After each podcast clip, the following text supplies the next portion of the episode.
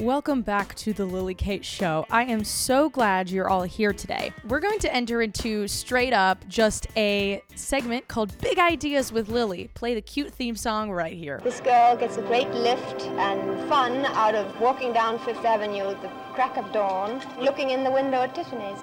And I want to call this segment Confused terrorism because everyone nowadays and historically has been talking about terrorism from the right to January 6th to the left with the BLM riots, the summer of darkness in 2020, with the response to the Supreme Court leak, to the war on terror, to 9 11, and past, etc. We are obsessed with the other side of the political aisle doing nothing but terrorist, and we try and ascribe terrorist motives to people that we disagree with because we feel as if their belief system is in conflict with our own, and our country should reflect our own belief system. Therefore, anything going against that and acting militantly against the belief that we believe, that we believe the country should hold, is considered terrorism. The thing is, one person has to be right, one side, one person has to be correct. So I want to ask the question today who is it?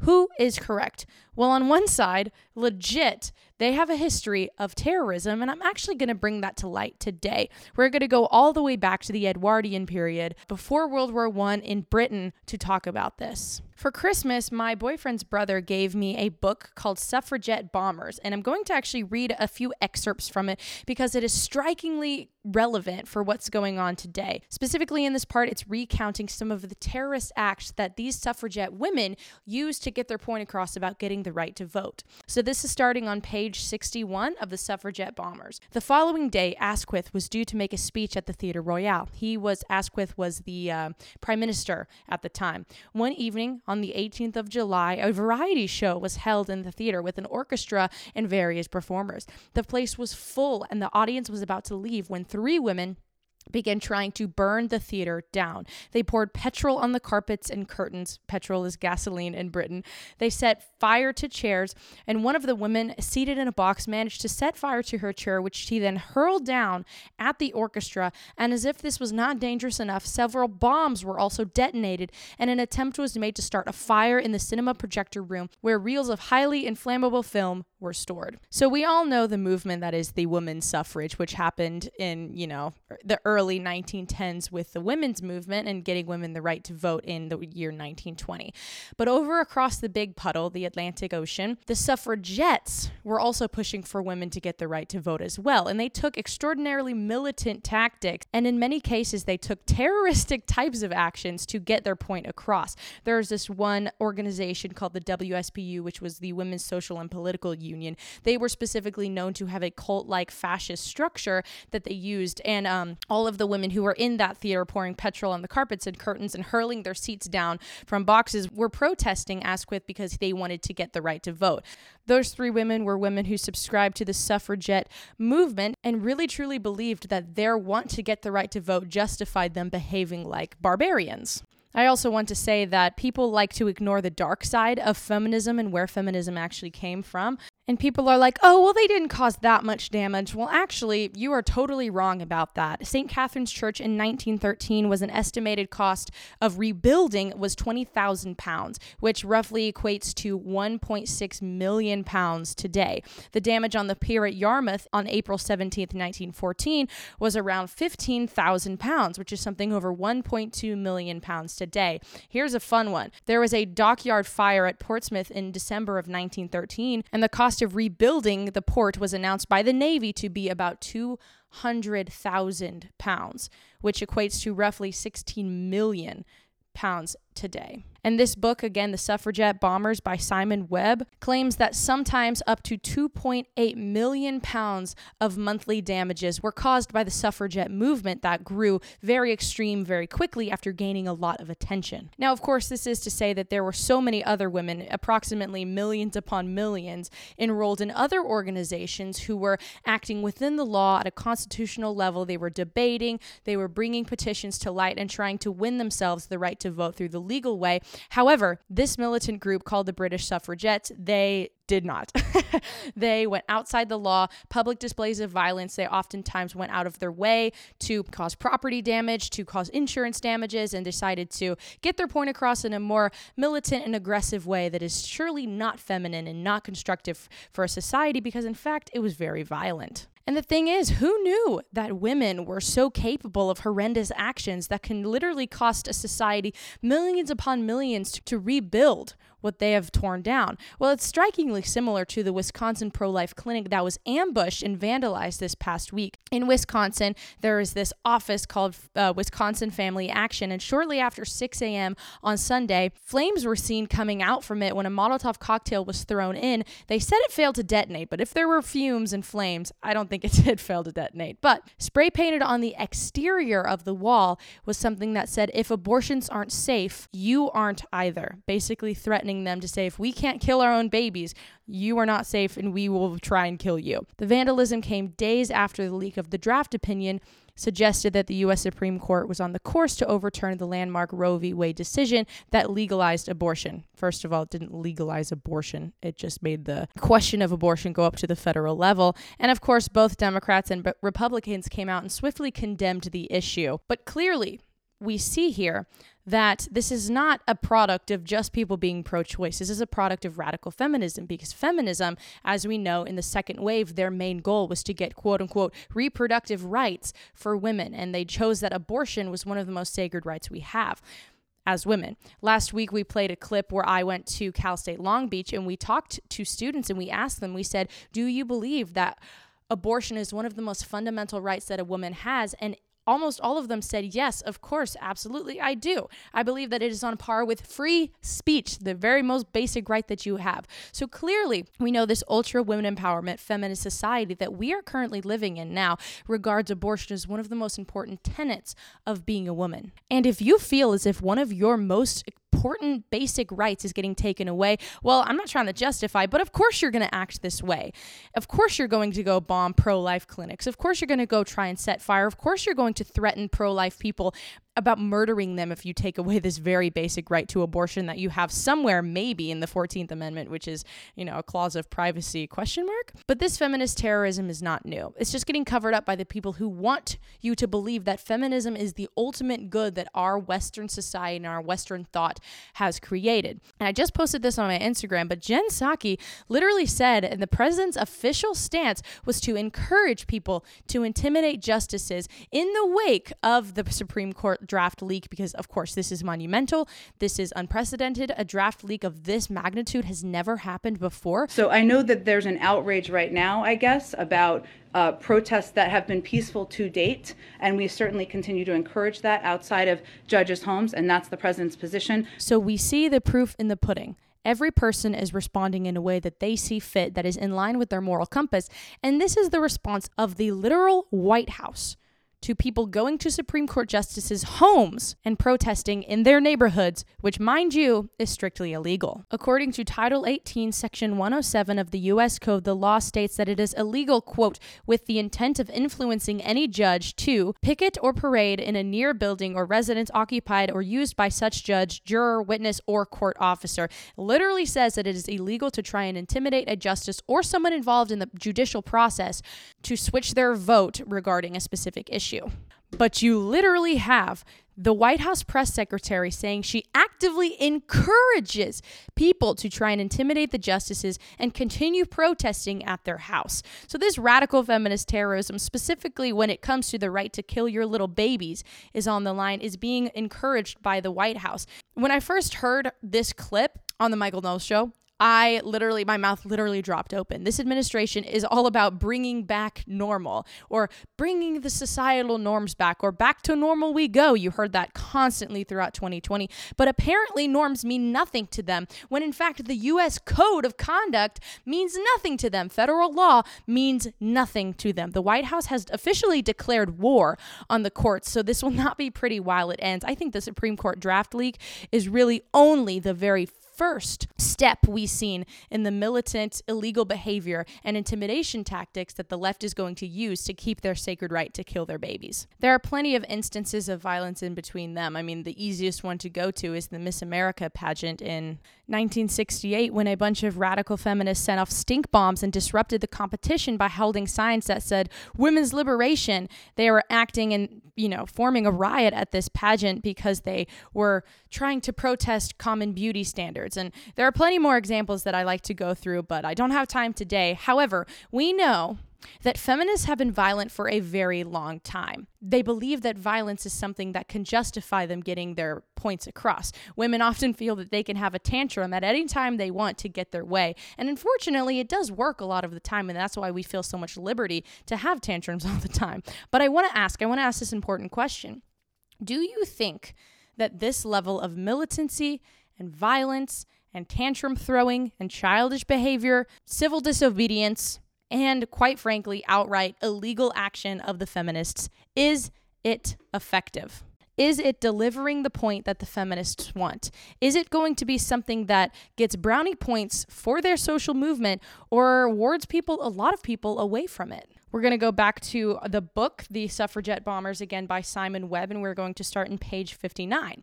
This is an analysis of this militant, violent force that is used to get women the right to vote, and it sort of answers the question that I just asked. England had already experienced terrorism and had shown no inclination to surrender to it. Either the suffragettes were unaware of this, or perhaps they thought that their own cause was so strong and morally justified that the public reaction would be different. I'm going to stop right there. The feminists nowadays really probably do believe that their cause is so morally justified and imperative that they should kill their babies up until in some cases literal uh, until literal birth is so morally justified that the government should adhere and the public response will be different and unfortunately unlike England who had experienced terrorism and had shown no inclination to surrender to it the American government is so weak we're huge. We are massive. We're so big. We have so much money and so much debt but we're weak. We cave to the demands of tantroning women who are doing the wrong things and, and pursuing the wrong moral ideas. So, in that way, we are actually very unlike England because when we experience terrorism, we immediately respond to it, especially if it's domestic terrorism, and we totally give in to it. And that has to be fixed, but the quote continues This was a terrible miscalculation because although the violence certainly captured more attention for the suffragettes, it also lost them support generating instead revulsion for the actions of the extremists and sympathy for the government that had to tackle such a problem. In short, suffragette terrorism produced precisely the opposite effect from that which it intended. This is always the danger for those using terrorism as a political weapon. It is difficult to judge in advance whether your cause will be advanced or irrevocably harmed by the starting of fires and causing of explosions. Basically, the whole premise of the book that I'm reading is exploring the idea that maybe these militant terrorist feminists who were legitimate terrorists to their own country, maybe their actions failed in quickly and effectively getting the political message across. And I tend to agree with the conclusion that he's coming to. He says this is a total miscalculation that violence will get you where you want to go. Now, this was it was not popular back then to um, you know, bomb theaters and try and like sabotage the prime minister. And actually, in fact, one woman threw a a hatchet at the prime minister when he was riding in an open carriage, and it barely skimmed and missed his face. The acts of terrorism were not popular back then, and as I said, the premise of the book, The Suffragette Bombers, is arguing that because there was so much so much extremism, the suffragettes prolonged the battle for winning the right to vote. So again, do we think that current feminist terrorism is effective, aka going to justices' houses? bombing pro life places, showing up to these rallies and sounding like literal hell. Or, for example, that one woman who had all those baby dolls tied to a string and that demon male mask and a bodysuit in New York City. I know you've all seen that video. She was yelling, I'm going to kill the babies, I'm going to kill the babies. Do they think that will be effective? I think most Americans don't want violence. I think most Americans will be absolutely repulsed by the radicalism of this extreme terrorist feminist movement. Most of them don't, most Americans don't want to feel unsafe. Most Americans are not tremendously radical, right? Our rights are not being infringed upon. The baby's rights are being infringed upon. And that's why we want to stand up for those rights. Even 80% of Americans don't even believe that abortion should be after the first trimester. So I think, in conclusion, the left is going too far too fast, and they are beginning to feel the power of their grip loosening from their grasp. And personally, I think it's great. I don't condone terrorism or doing any actions that are illegal. But what I love to see is I like to see the left getting more desperate. I like to see them getting more fearful of the general public. I like to see that their grip is being loosened. But the only response that the left has is they just go farther and farther into their violent extremist terrorism. And I know I sound like a talking head right now using all of these buzzwords, but I want you to hear what I'm saying. They don't know anything else than militantly moving to get their political point across.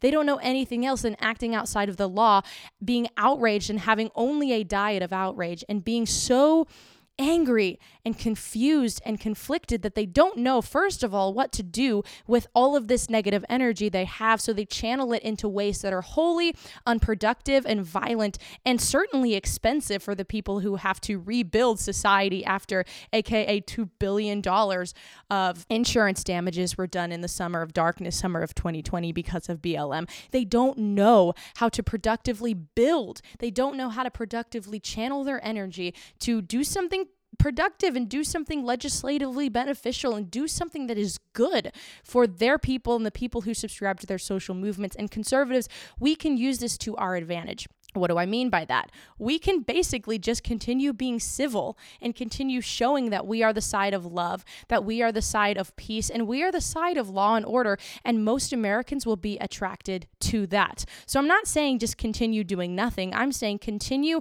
working within the framework of the Constitution, within the framework of the law to get to where you want to go because that's the best way to showcase and show people, in contrast and juxtaposition to the left, that we are the same ones. They're always calling us crazy. But really, like Chad Prather likes to ask with his book, Am I crazy?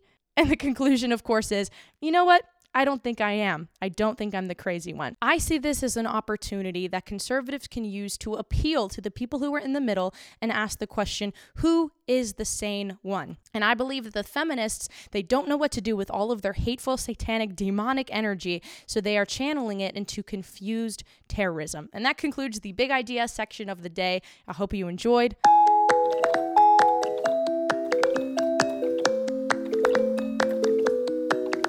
Now, speaking of Chad Prather, I was given the incredible opportunity to go onto the Chad Prather show at the Blaze TV in Dallas this past week to talk about the Supreme Court case leak and other things relating to that. But we mostly spent time on uh, reacting to the extreme leftist TikToks provided to us by the daily meme service, uh, delivery service of Libs of TikTok, which we are very thankful for.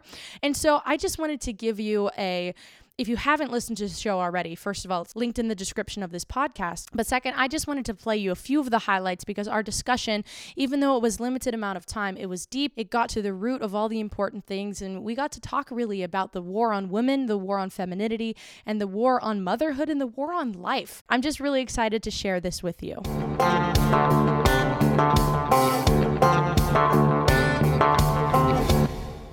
Hey, let's get off the rails on a Thursday party time, Mom. That's right, Mom. We're coming for you.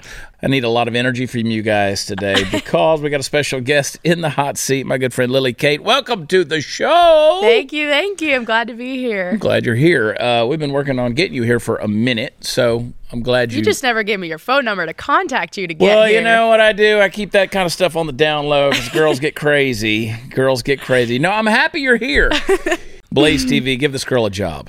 All right, that's all I'm going to say. She needs her own show. you and I have done a lot of events together, though. Uh, we've done a, a, few of them, and you're a firecracker on stage. You're always rocking and rolling, spitting facts and, and, and hammering down truth. And I've had people, people who have, have come to me and they've said, I have to host an event and MC an event next week. Do I have to be as good as her? No way. Oh yeah, hundred percent.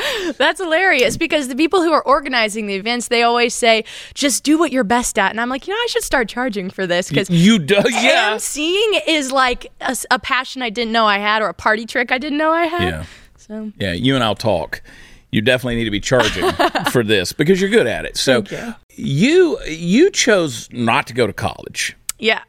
Ha- What fact? Why? What factored into I- that decision? this is my favorite question ever. So let me just lay the land out a little bit. My dad has seven degrees. My mom has two, uh, or a master's, a, a bachelor's and a master's. My brother went to Baylor University when he was 16 years old. Homeschool family, so like uber genius, except me apparently. And I was 15 years old, and my brother he had started studying for the SATs when he was 15, and so he'd gone to college, been so successful, and I turned 15. And I was like, well, seems like I got to start studying for the SAT. So I get out these honking massive SAT books and I put them on the ground and I'm flipping through what is the SAT, how does it work, whatever. And of course, the first section is the math section. And mm-hmm. being a homeschooler, I was taught how to argue and debate, and I was taught about history and English. I, math was just like, I was self taught math, right? So it goes to the math section of the SAT, and I'm, you know, a few years behind what the SAT is requiring for math. And I'm flipping through it, and me being the woman that I am, I just get this like intense emotional trauma. And i'm just like sitting there and i'm crying and i'm like you know getting more angry and more frustrated as the pages are turning. And i'm just like i'm never going to be able to learn this math. I'm never going to be able to make it to college. I'm going to end up homeless like the whole spiral of a 15 year old girl. So my dad walks up the stairs and he's like hey lily how would you like your steaks?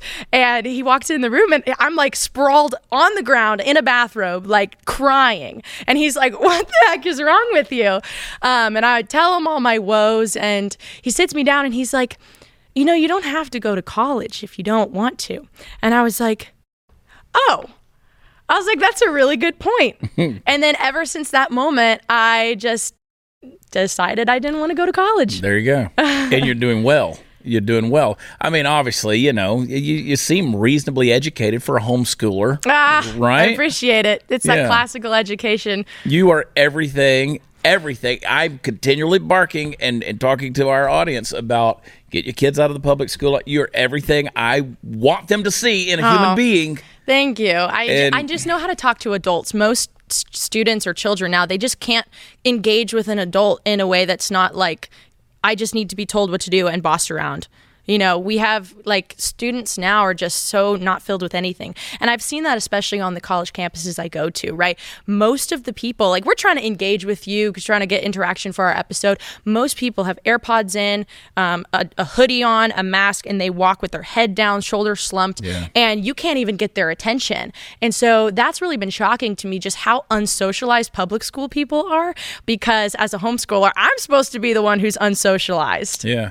And they said about numerous founding fathers, you know, particularly Benjamin Franklin, George Washington, they said that those guys, they spent so much time around adults when they were growing up. They they had to interact because that was just the world they lived in. Right. It made them more intelligent people. Mm-hmm. Right, they were engaged in, in deeper conversations, more uh, intellectual and, and complexity of thought conversations and things like that. So Yeah. there's some merit to that. But again, people today they're they're interacting with their devices. Mm-hmm. You know, they've got music blaring at them. They got bits and bytes of information that are bombarding their brains constantly. Yeah, and I'm So- a believer that we were not supposed to be consuming this much information on a constant basis. Yeah. We've reached an, an information paralysis, if you will. People feel like they have no purpose because all of the options are open to them in the whole entire world, and that leaves them to be just totally like staying in, in the one place and not knowing what to do at all. That's a good point, and it's it's not that we're doing the the information is one thing. It's the methods of receiving the information and the information we're receiving, Mm-hmm. right? So you get caught on TikTok scrolling through reels for an hour, and you're taking in information, but is it? It's not beneficial. You know, you're not reading the encyclopedia. No, here. believe it or not, I actually like don't spend any time on TikTok. Yeah, good. I, and, and you shouldn't. I mean, I I avoid those things. Like I forget apps like that even exist. Yeah, it's a good place to be when you do because like I spend all my time because I own a social media management company and I'm currently like building it right. So that means I spend a lot of time just creating the content. Right. People are like, "Who do you watch?" And I'm like, "Uh." Uh, I don't know, Ben Shapiro, Michael Knowles, Chad Prather. I'm like, they're like, oh, you, you don't watch any creators. And I'm like, content creators? No, like, I know how to create the content for whoever the client is or for myself. I don't need to watch it to know what's going to capture someone's interest and do well. So it is a cool place to be when you can just go a whole day without needing your phone, needing social media because Yeah. like I have all my notifications turned off for every app Yeah. except the important ones. So And we talked about on the show Monday. You you've got to take the time, take a break, reassess your priorities, notice the day. That's my phrase right now. Notice the day. And uh, I want to get into some reaction videos as we go into the show yeah, today because obviously you are one of my favorite anti-feminists, I love it. right? Yeah. And, and this abortion issue that is being brought to the forefront Yeah. Uh, with this potential uh, overturning of Roe v. Wade. What was your initial take with all of that as as this has kind of started to emerge? I was shocked first of all. I I tend to be on the more optimistic side. So whether it was from February 10th with which was the date of the document that had Right. been leaked, whether it was 2 days ago when it actually was leaked or it, whether it was in June when they finally make the decision, I really firmly believed that they would all vote in the right way. I assumed that Justice or Chief Justice Roberts would not vote in the right way, but still I had confidence in it. And so first initial reaction was this is great news if this is going to be the decision that they're going to have, you know, at the beginning of June, and if they don't shift and, um, you know, change before then. But my other reaction was, has a leak ever happened before? And of course, all sources are saying nothing like this has ever happened before, first of all. And all my, you know, 10 years of being actually conscious in the world, you know, my dad's a lawyer. Like, he's like, this kind of thing never happened before because we believe that it was planned. And so uh, the first kind of like analysis I had was this was planned. They because minutes after the Democratic, you know, coalitions all had their talking points, already Right. were sending out fundraising emails saying, "Hey, support, you know, women who want to kill their own babies," and uh, you know, everyone was ready for it. And even funny, funny uh, to bring this up, but the Biden administration, instead of putting out a statement saying we condemn the person who did this, their immediate statement you know, was um, no, we should codify Roe into law and Yeah. we should, you know, make abortion freely legal for everyone who wants one, men or women, because I, apparently. I, I caught that and it concerned me too. Right. And I was like, that is the immediate reaction, not that, because they're all caring about, you know, the institution and restoring the integrity of the courts. Yeah. And I'm like, well, if if you're not going to talk about the fact that someone within decided to leak it and um, be a snitch, then Yeah. what are, where's the integrity? Well, Ron DeSantis had some words to say about that, uh, and I like the phrase that he used. Can we play that clip right quick? Let's do it. I will say, though, to have that leak out the way it did, did was really unprecedented. And I think it was, um, you know, really an attack on a lot of the justices. I think it was an intentional thing to try to whip up uh, a lot of, uh, of of the public, to try to make it very political, potentially try to bully them into changing one of their positions. And that is not something that's appropriate for uh, uh, for the judicial branch. And so I hope I know they launched an investigation. They need to figure out who did that. Uh, and they need to hold them accountable because that's a real significant breach of trust. You want to talk about an insurrection? You know, that's a judicial insurrection to be taking that out um, and trying to kneecap uh, a potential majority uh, through kind of extra constitutional means. Yeah, whenever they were doing the hearings for Ketanji Jackson Brown, and I said, you know, the re, you know, my biggest argument against her was she's not a judge as much as she's a judicial activist. Mm-hmm. The further we go with this, we're going to see this type of thing happen. Like you said, the talking points were already written. Joe mm-hmm. Biden didn't come out and condemn it. He immediately started talking about codifying into law.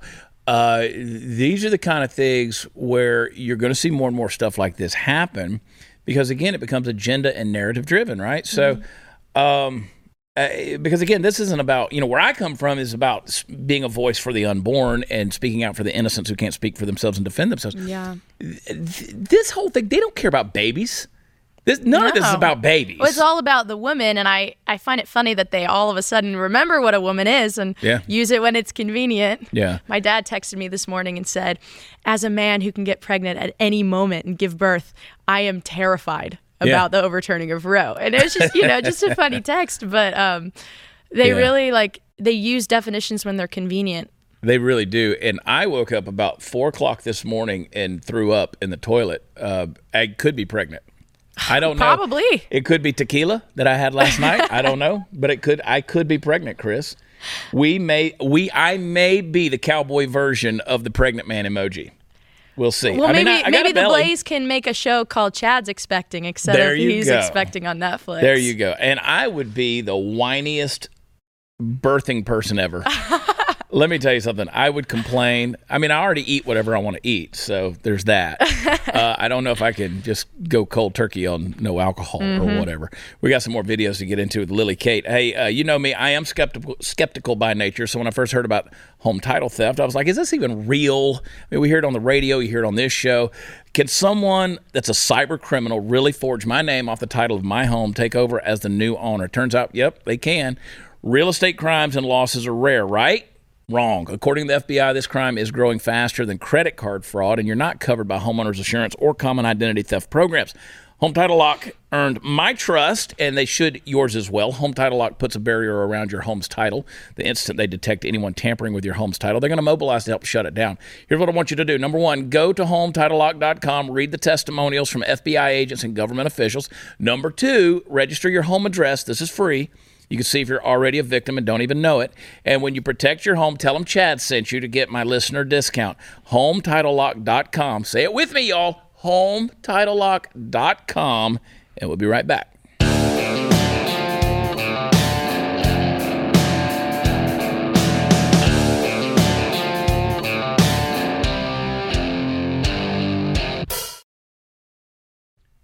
I don't know if you know this or not, but uh, according to one TikTok viral user, uh, hookup culture will absolutely be decimated if SCOTUS tosses abortion.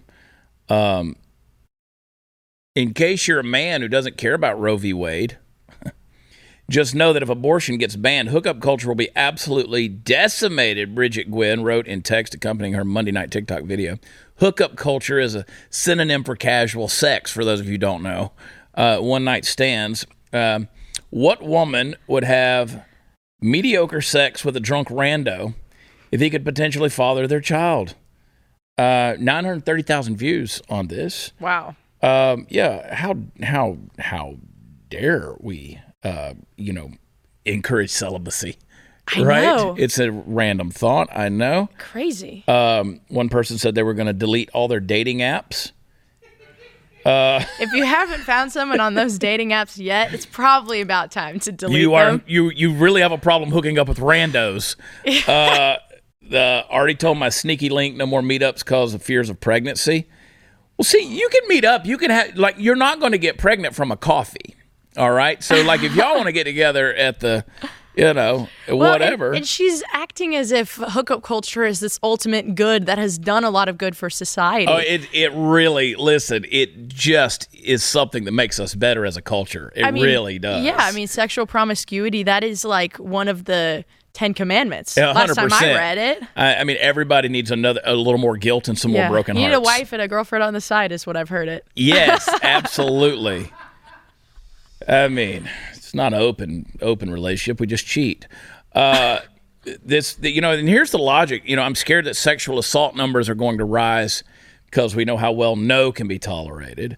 Uh, pregnancy rates are going to drop while death rates are going to rise. You know, the, the whole back alley abortion thing, that type of logic. You know, whenever they whenever they give you um, uh, constitutional carry law for firearms in a state, they didn't suddenly turn into the wild wild west and everybody start shooting each other like they assume it's going to happen. Right. Well, guess what? There's also not going to be a bunch of violent back alley abortions either if suddenly states say no, you can't have an abortion. Right, because the majority of people actually think that what is legal is necessarily okay and moral, right? They're like, Yeah. oh, if abortion's illegal, then I just won't get one. And the thing is, like, we both agree that abortion is a heinous, disgusting, gross, uh, should not be praised at all, right? Right. And so the left, when they use this talking point, they're like, oh, but it'll just force abortions to be gross and bad and, um, you know, unsavory for the women. And we're like, I- I'm standing here like, well, good, because that's a deterrent, right? If they want to go through with, you know, getting a, getting an abortion in a back alley, it's going to be a lot more unsafe. And that is going to be also used to reduce the number of abortions that are actually happening in the Yeah. first place. And, you know, why should we be sanitizing as a nation and, you know, just sweeping it under the rug, the procedure of abortion, which if I was getting a surgery and every time I had the procedure, it ended in one person 100% of the time dying, I wouldn't want to get that surgery. Yeah. No matter no matter how convenient or cheap they make it. Right. Right. It's not. Uh, it's crazy. Um, let's play. Uh, our, I love Cori Bush. I don't know if you guys know this or not. He's just a failed actor. Yeah. Let's. It does. Let's. Uh, the uh, play Corey. Play uh, Representative Cori Bush here. Yes, I think I think that shit. the president should really. Um, that's been my stance. Abolish the filibuster, um, and uh, I saw that um, that Senate Majority Leader Chuck Schumer um, did tweet out that there will be a vote. You know, there's going to be a vote on the leg- legislation to codify um, uh, the uh, right to an abortion. Um, so we're looking forward to that. We need to see who's going to vote for. it. Let's put let's put the Senate on record. You know, but when I think about what else the president could do, one option could be through the the the federal. Um, I'm sorry, through the Food and Drug Administration. The president could have the FDA issue regulations to expand access to medical medication abortion. You know, we need to bring that back into the conversation so that pregnant people could have access to a two pill regimen safely and be able to end a pregnancy um, at home up to ten weeks. Oh, sure. That's what we want. I said Cori Bush. You heard Cory Booker. Mm-hmm. Booker. Yeah. The Yeah. Uh, the um, Right. basically the same Both person. failed actors. Basically, basically the same Riri talking head. uh, yeah, Biden should have the FDA expand access to abortions. Do you see how just just matter of factly they say, you know, you should be able to do an abortion at home. Yeah. No big deal. It just, you know, it's like having a shower. yeah, I mean, it's just like a part of personal grooming. Right. And it's funny because they're freaking out about this so so deeply because it is a religious sacrament for the feminists Right. and the radical left. And we know this, right? I saw a comment recently and it was like Jesus says this is my body sacrificed for you. But the feminists they say this is your body sacrificed for me. Mm. That's right. And it's totally just an inverse of, you know, Christianity and it's um uh, usurping God as our father. And of course, that is something that Christians, we have to be morally opposed to. But making it such a casual, for example, like my show, Sanity Check, we went to Long Beach and we asked students, we said, do you think that abortion is one of the most sacred rights that a woman has? Um, and we said, you know, like up there with free speech. And pretty much every person except one person from the Turning Point chapter said, yeah. Yeah, she should be able to, you know, do that whenever she wants. And Ruth Bader Ginsburg, of course, when she was arguing for abortion, she said, I, you know, a woman cannot be equal to a man unless she has access to an abortion. And I'm like, how anti woman is that? Like the most, you know, progressive feminist who recently passed away, you know, on the highest court of the land, literally thought that women are incapable of being equal to men unless she has this special privilege to kill her children. And that is not the conservative position at all, especially like my position. I'm like, no, women and men are equal in value, different in responsibility, mm. and you shouldn't, you know, the killing of an extension of you and your child should not be something that signifies, first of all, how empowered you are, and second, your value as an actual human being or in the workforce or anywhere that your life takes you as a woman. So it's just the narrative is quickly becoming very anti woman because obviously, statistically, 50% of the people in the womb are women anyway. Yeah. And uh, it's just folding in on itself because it's not about women. It's not about the babies. It's about the religious sacrament and the religious traditions of the radical left. You we alluded to making fun of uh, joking about Daily Wire. Andrew Klavan with Daily Wire is one of my favorites. That is one podcast I listen to Oh, every time Me he too. puts one out. oh yeah. And by the way, I don't know Andrew Klavan. I've, I've never met him. I don't think I've ever been around him to meet him, or I would have. I know everybody else over there. I don't know Klavan. Can we work that out, Chris? Can we work that out? Can know I he- have some of that too? I have lots of things to ask him. I, I know he and Glenn are close, but I, I would like I really love Andrew Klavan. But anyway, he put you know listening to him, he made me realize just how much everything that's going on is a war on women. yeah. Everything that's Mm-hmm. happening, they don't like women. They want to destroy women. Yep. They want to destroy womanhood. Um, this is an assault. Uh, again, go back and listen to a lot of Andrew Klavan and stuff. Even read his books. Mm-hmm. He alludes to it. Um, I don't want to get dig too deep in that, but I want to bring it back to you because I know when I when I referred to you tongue in cheek as an anti-feminist, you are an anti-feminist in terms of the militant feminist Oh, movement that's going on, yeah. radical feminism, 100%. Which to me makes you an actual feminist. All right, Well, first wave, which wasn't really technically Right. what feminism was, but I would say, yeah, I think legal rights for women is an amazing thing. Sure. It's funny, uh, whenever I give speeches at college campuses, they're always like, you just want to take away all of women's rights and chain them to the kitchen counter. And I'm like, no, I want to allow women to be okay with wanting the things that they naturally want a family, a husband, security, a nice house, things like that, right? And I want to inspire Gen Z to have a feeling of femininity because you were, you were getting at something. You said it's an attack on women, yes. It's an attack on womanhood, yes. But even more so, it's an attack on femininity mm-hmm. because femininity is the very like it's the expression of being a woman that facilitates and inspires change to happen in the world. Femininity is the spiritual aspect of being a woman and it's you know not only the ability to like bring life into the world but to bring yeah. life into situations where there wasn't life before right making a house into a home or you know spicing up a conversation and women just have this beautiful cultural ability um, to just heighten the culture make culture pursue excellence yeah. and softness and you know i'm a firm believer that men build things right but women give them the reason to build the things yeah. that they build in society and of course that's you know a picture of just the biblical relationship that the Lord has with the church. But, you know, I really believe the attack is on femininity most of all because that's the reason why men do the things they do yeah. and, you know, why life can even come into the world in the first place this audience is going to love you, um, and they should. I love you, and I will tell you what you just said as far as an expression of, and you ran past that, but is so profound the relationship of the bridegroom with the church, yeah. with Christ with the church. When when the bridegroom the husband, if you will, Christ gives redemption and dignity to the church that was lost and is now redeemed. The mm. creative that comes out of that, mm-hmm. the community that comes out of that, the life giving uh, aspect of that. Yeah, it's so it's such an important union, and I and I think you know where would we be without that type of love that has enabled us to be whole again, mm-hmm. right? There's so much there to unpack. This, I appreciate you bringing that that up. Uh, mm-hmm. Anyway, good stuff. Lily Kate, everybody, you need to be following her on social media. Absolutely. We'll talk more about that in a minute. But in these politically charged times, conservatives, they need to vote with their dollars. We talk about a parallel economy all the time. I love my friends over at Minute Minutemen Coffee. I went to the mailbox the other day and uh, opened it up, had the little key in there and the little thing. So I had to go to the big box. I always love when I go because it means there's a package waiting on me. And I was excited my new shipment of Minute Minutemen coffee had come in whole bean. That's right. Mm, so good. Uh, listen, they are Constitution loving, patriotic Americans. They, uh, dude, they do not operate with any fear of retaliation from the woke mob. They're not worried about getting canceled. They care so much about your constitutional rights that they'll actually send you a copy of the Constitution in every order of coffee that you that you buy. So uh, you put that Constitution out there on the coffee table, have a conversation. You can give it to people every time that, that order comes in. Give give somebody a Constitution.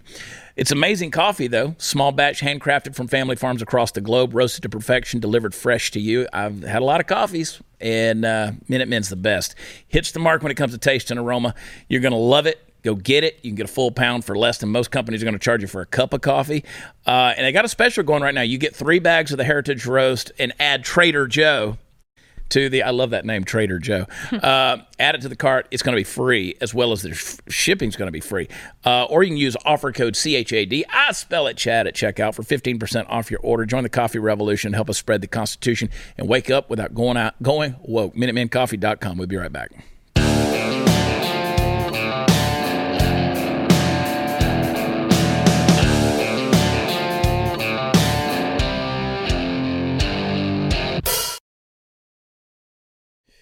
Welcome back. Welcome back. Sitting down with Lily Kate. As you know, at this point of the program, I've got to wax eloquent with you. Alas, my friends and neighbors, perishing are the days when you could say something funny and true at the same time and post it on the front of the store as you you, you know the store you manage. Just put it out on the marquee as if it were the giant tree in the middle of the town square. In the great state of Indiana, a hero among men wanders the streets looking for a new job today because he had the absolute gall to say what we'd all been thinking. The unnamed manager of a Dollar Tree store put this sign out front. And I, he, this is what he said. He said, I apologize for us closing again. My two new cashiers quit because I said their boyfriends couldn't stand here for the entire shift. Don't hire Gen Zs. They don't know what work actually means. Uh, now hiring baby boomers only. Thanks. Game, set, and match. Let me tell you something. If I was the CEO of Dollar Tree and I found out that this guy had put that sign on the front of my store, my pen would break the speed of sound signing the necessary paperwork to promote him to the highest position in the company. And why? Because he gets it. That's why. Folks, we're limping along at the tail end of a pandemic that left our workforce in absolute tatters over the last couple of years. Everywhere you go, you see help wanted signs all over the dadgum place. Never has there ever been a bigger glut of jobs available to a larger group of asinine, worthless, lazy buttholes who don't have the sense God gave a banana split. Let me ask you something. What's more offensive to the common sense mind? The fact that these two brainless chicks quit because they thought they were being treated unfairly or because of their boyfriends, plural boyfriends, had the requisite time on their hands to stand at the cash register of a store all day like horny bumps on a log? I mean, what the hell's going on in this country? Am I the one that's crazy? You can read that book and find out. No, what's crazy and most upsetting about this situation is that the frustrated manager who put the sign up out in front of the store got the boot. He got fired for pointing out what was not only obvious, but incredibly obviously, presumably, because he hurt somebody right in their feel feels, right? Folks, we're raising a new generation of namby-pamby, pajama-wearing, video game guzzling, depressed, self-medicating, and self-diagnosing, fatally lazy intellectually, and in every other adverb form, masturbatory drains on the ever-collapsing teat of the society mid-prolapse. If you haven't taken a look out the window at the landscape passing by every day, it looks a little bit more like Mordor. Whatever happened to the notion that you not only needed to get your ass out the door in the morning and go to work, but that while you were there, you were subject to the rules and restrictions placed upon you by those who were responsible for signing your paycheck? I'm tired, mightily, dizzily, frustratingly tired of finding myself and the types of, of integrity that I cherish seeming to age out of the woodwork as the structure weakens and threatens to collapse. It would be one thing if I could comfort myself with the notion that it wouldn't happen in my time. Then at least I could only worry about what my kids are going to have to put up with. But listen, all this crap could blow up in our faces long before I'm dead. I still got some time left, I think. And then I'll have nothing left but the smug satisfaction that comes with saying, I told you so. Thankfully, I get a fair bit of juice out of that already, so I guess I won't complain too much. Your boyfriend come sit with you at work? well, seeing as I own a company from my home, Yeah. he could, but he decided to go to college. There you go. And, uh, you know, create something out of himself. There you go. Oh boy, oh boy, oh boy. That description of Gen Z, I think, was probably my favorite I've ever heard. There you go. Can you send it to me so I can I'll send it to you. memorize it? Listen, here's the thing about that. Now, imagine, Chris, how much that store manager had to put up with. Like, how much grace he gave them. Oh and said, you know, your boyfriend can't stay here. Can't stay here. But kept coming, kept coming, kept coming. Before he finally went and got all of the little letters out for the sign. put can you put the picture of the sign back up there again? If you got that, if you still got that clip. But he goes out there and he puts the sign up that says all of this stuff. It's amazing. It says, We're only hiring boomers. Well, I mean, that's kind of what it's coming to. I mean, work is supposed to be apparently this place that's super comfortable. Um, back to my show, Sanity Check, we asked them something about free speech on campus. And one of the girls, she said, um, well, campus is somewhere where you're supposed to feel totally comfortable. That's the point of college. Yeah. And I mean, uh, my expertise in college is very limited because I've only been to the most insane ones. But I don't think you're supposed to feel comfortable necessarily at college insofar that your responsibilities don't matter. That's a safe space culture. Oh, yeah. Right? They think college camp is supposed to be the safe space. They, they, and uh, look, I'm not saying you shouldn't be safe, but then, then we're, we're talking about safe from ideas. Yeah, like words. safe from words and opinions. Safe and, from microaggressions. you know, people, you're at UC Berkeley and you're scared of somebody that got elected and holds office in Washington, D.C. Right. Right. Or, or if somebody put the word Trump in chalk on a sidewalk and you're like, I need to go, you know, hug a teat, you know, I need to go snuggle with Barney or something like that. That That's the kind of thing that drives me up the wall. Right. Right. Um, it, that's why, and I say this every time, we've had, you know, Brett Cooper was on here, Morgan Zeger comes on here, you come on here, and I'm like, thank God for this generation of young women who are out there, have some common sense, and, and don't need to be, you know, what I'm saying? You're strong. You're strong. You're mentally strong, and you engage. You engage in culture. You're not afraid to go out there and engage people on college campuses, things like that.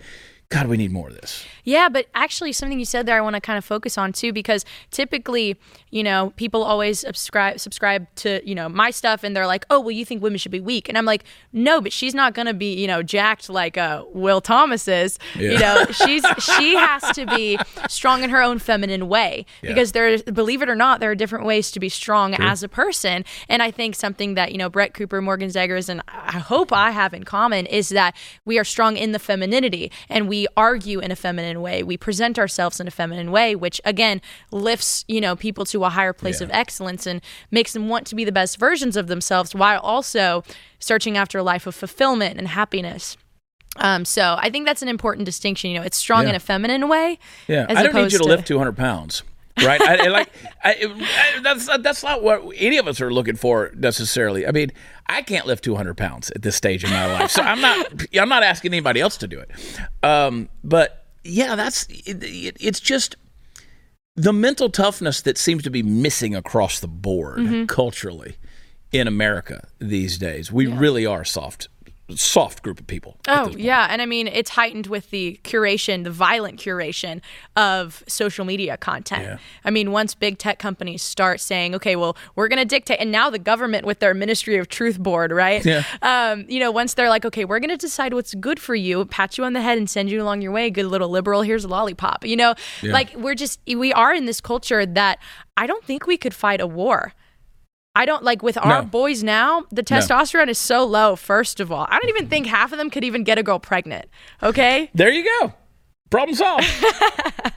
Problem solved. But yeah, we're really we're really weak right now and it's pretty unimpressive. However, you know, this is the time where young leaders can rise up Yeah. and hopefully enlighten people and lead them in the right direction to inspire them in various ways to find their Ephesians 2:10 calling and like it. click into actual masculinity, actual femininity and you know, return to traditionalism because Gen Z we have such a longing to belong. Like we have such a longing to be seen. That's why we're creating, you know, pansexual, cheese sexual, whatever it is. We're creating all of these because we truly just want to belong. Yeah. And it's really sad, but it's it's a very natural human want. Community. Yeah. People want community. Yeah, I mean, it's it's not like we're that different from what we were, you know, hundreds, even thousands of years ago. We want to be seen. Women want to be loved. Men want to know that they are capable and can rise to the occasion, and we can answer each other's deepest questions. And so I think that in the process of searching for identity in so many wrong places, Gen Z,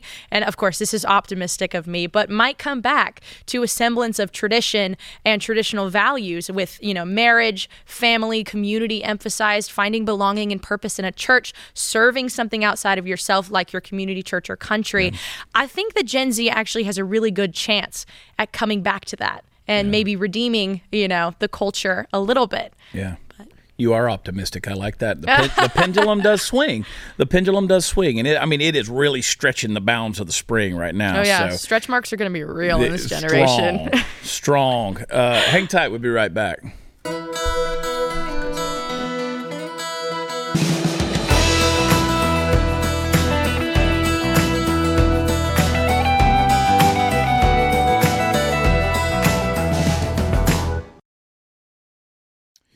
In our overtime segments, I have been laying some heavy truth on you, but I believe that what's coming tomorrow, uh, the overtime is going to be as, and I want to sound real Glenn Beck here, it could be the most important overtime I've ever done.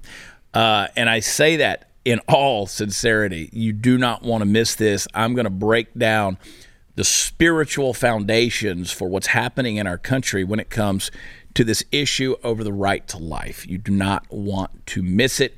If you haven't signed up yet, blazetv.com slash Chad. Use promo code Chad. Save you on the annual subscription. Come on, there's no such thing as a free lunch, folks. We keep giving you this stuff, giving it to you, giving it to you. Support us here at Blaze TV. Use promo code Chad. Uh, I never know what these TikTok videos are going to say, Lily. Oh, yeah. So I he surprises me. Chris likes to I'll see cover if he, my ears if there's bad words. he likes to. See, you'll be okay. I, I like to see if he if he could trigger me. Um, so let's get into it, Chris. Play one. if they actually do this, yeah, uh, that would be the time where rioting would be okay. I got the pitchforks, you get the gas and the torches. Uh, let's fucking do that shit, cause uh uh, you're not forcing. no, no. There's only one solution to this, to all of this, because it's all interconnected. Starts with V, ends with E, and it's not vote. Hey, TikTok. Do you ever wake up in the morning and think you just want to burn it all to the ground?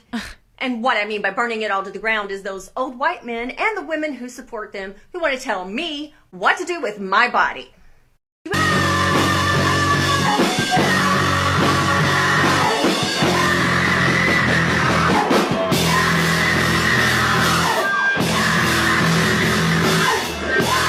If Roe versus Wade gets overturned, there will be mayhem in these streets. You think the global protests around George Floyd were big? You just fing wait when you launch an attack on 50% of the American population. Secondly, if you supported the use of violence to defend abortion clinics when the state recognized abortion rights and the cops were doing it, you should have zero problems with people outside the law now doing the exact same thing. Well, I- if fifty percent of the country looks like you pussies, I ain't worried about none of it. so, like, come on with it. Like, I, I'll buy you some gasoline. I'll at least get you started with the first gallon. It's five dollars. Oh, Uh, man. wh- what are your thoughts there? Well, at first thought is I was surprised to see so many men having opinions because uh, apparently opinions, it's apparently. apparently it's binary Yeah. again. You know, men and women, nothing in between. Um, yeah, I mean, I'm not. I think they don't understand what overturning Roe would actually do. Right? They always talk about how this is a threat to our democracy, but what Roe overturning Roe would do is just have the question of what should we do about abortion back down to the states so that the legislators could make laws in their own states about abortion and you can vote those legislators in. Right. So in a way, actually in a very direct way, it's returning to the what democracy actually is supposed to be first of all. Second point is and you know, I say this as lightly and nicely as I can, those women there is something so crazy and demonic about their eyes. Well, specifically the one with the girl with a knife. Yeah. I mean, you know, fiery but mostly peaceful in the end. But I guess we'll see what happens if the decision is true. But just, I'm not afraid of those guys, but girls can be vicious. girls can be the worst fascist types. Some of those girls, I don't think they can run down the street, much less go to war. so I'm not, again, too worried about it. But people are crazy. People Oh, are crazy. We saw the person that attacked Dave Chappelle Right. on the uh, on the stage there, and um the where was that? The Hollywood Bowl. I don't even know where that show yeah, was. not only it was a Hollywood Bowl, the guy had a fake knife Yeah. with a, I mean, a fake gun with a knife, Knife inside, inside of it. the fake gun. Yeah. What's the point of the fake gun? Yeah, though? exactly. no Why don't you just idea. bring the They knife? probably just didn't know how to use a gun. Didn't know how. Yeah, exactly. Embarrassing. But that's see, that's what Will Smith. That's what he did. Now now you get to attack comedians.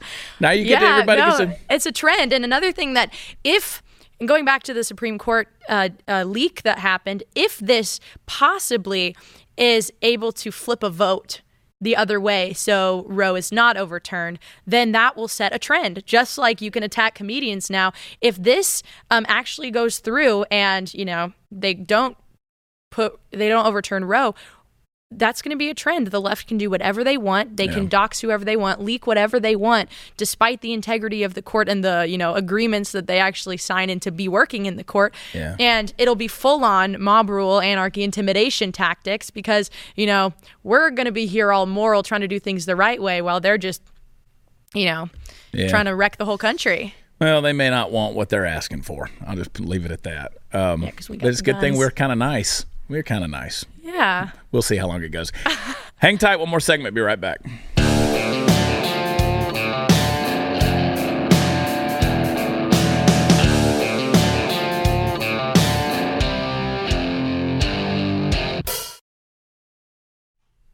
Follow Lily Kate on Instagram. It's Lily Kate. That's with one L. Lily with one, well, two The L's, but not way to together. spell it. There you go. uh, Lily with one L. Uh, it's Lily Kate. Uh, follow her on Instagram. where, real quick, where will people be able to get the show? Oh, Sanity Check USA on all platforms. Sanity Check USA on all platforms. Do not miss out. WatchChad.com is where you can find me. That's where all the fun stuff is. Uh, we'll be in Naples, Florida, May 25th. Two shows that night. Off the Hook Comedy Club. We're going to have a good time. Uh, Conservative Ant's going to be there as well as my buddy Bobby Sausalito at Take Naps. Uh, you watch him, you love him. He's been on this show as well. Uh, he is going to be there. Opening for me is going to be two shows that night. All the information. Get your tickets. Come hang out with us in Naples. One night only, midweek, uh, May 25th, Naples, Florida. Don't miss it. WatchChad.com. BlazeTV.com slash Chad. Uh, use promo code Chad. And don't forget, go shopping. Uh, ChadOnBlaze.com. Overtime. Do not miss it. We'll see you next week. Love you. God bless you. Bye.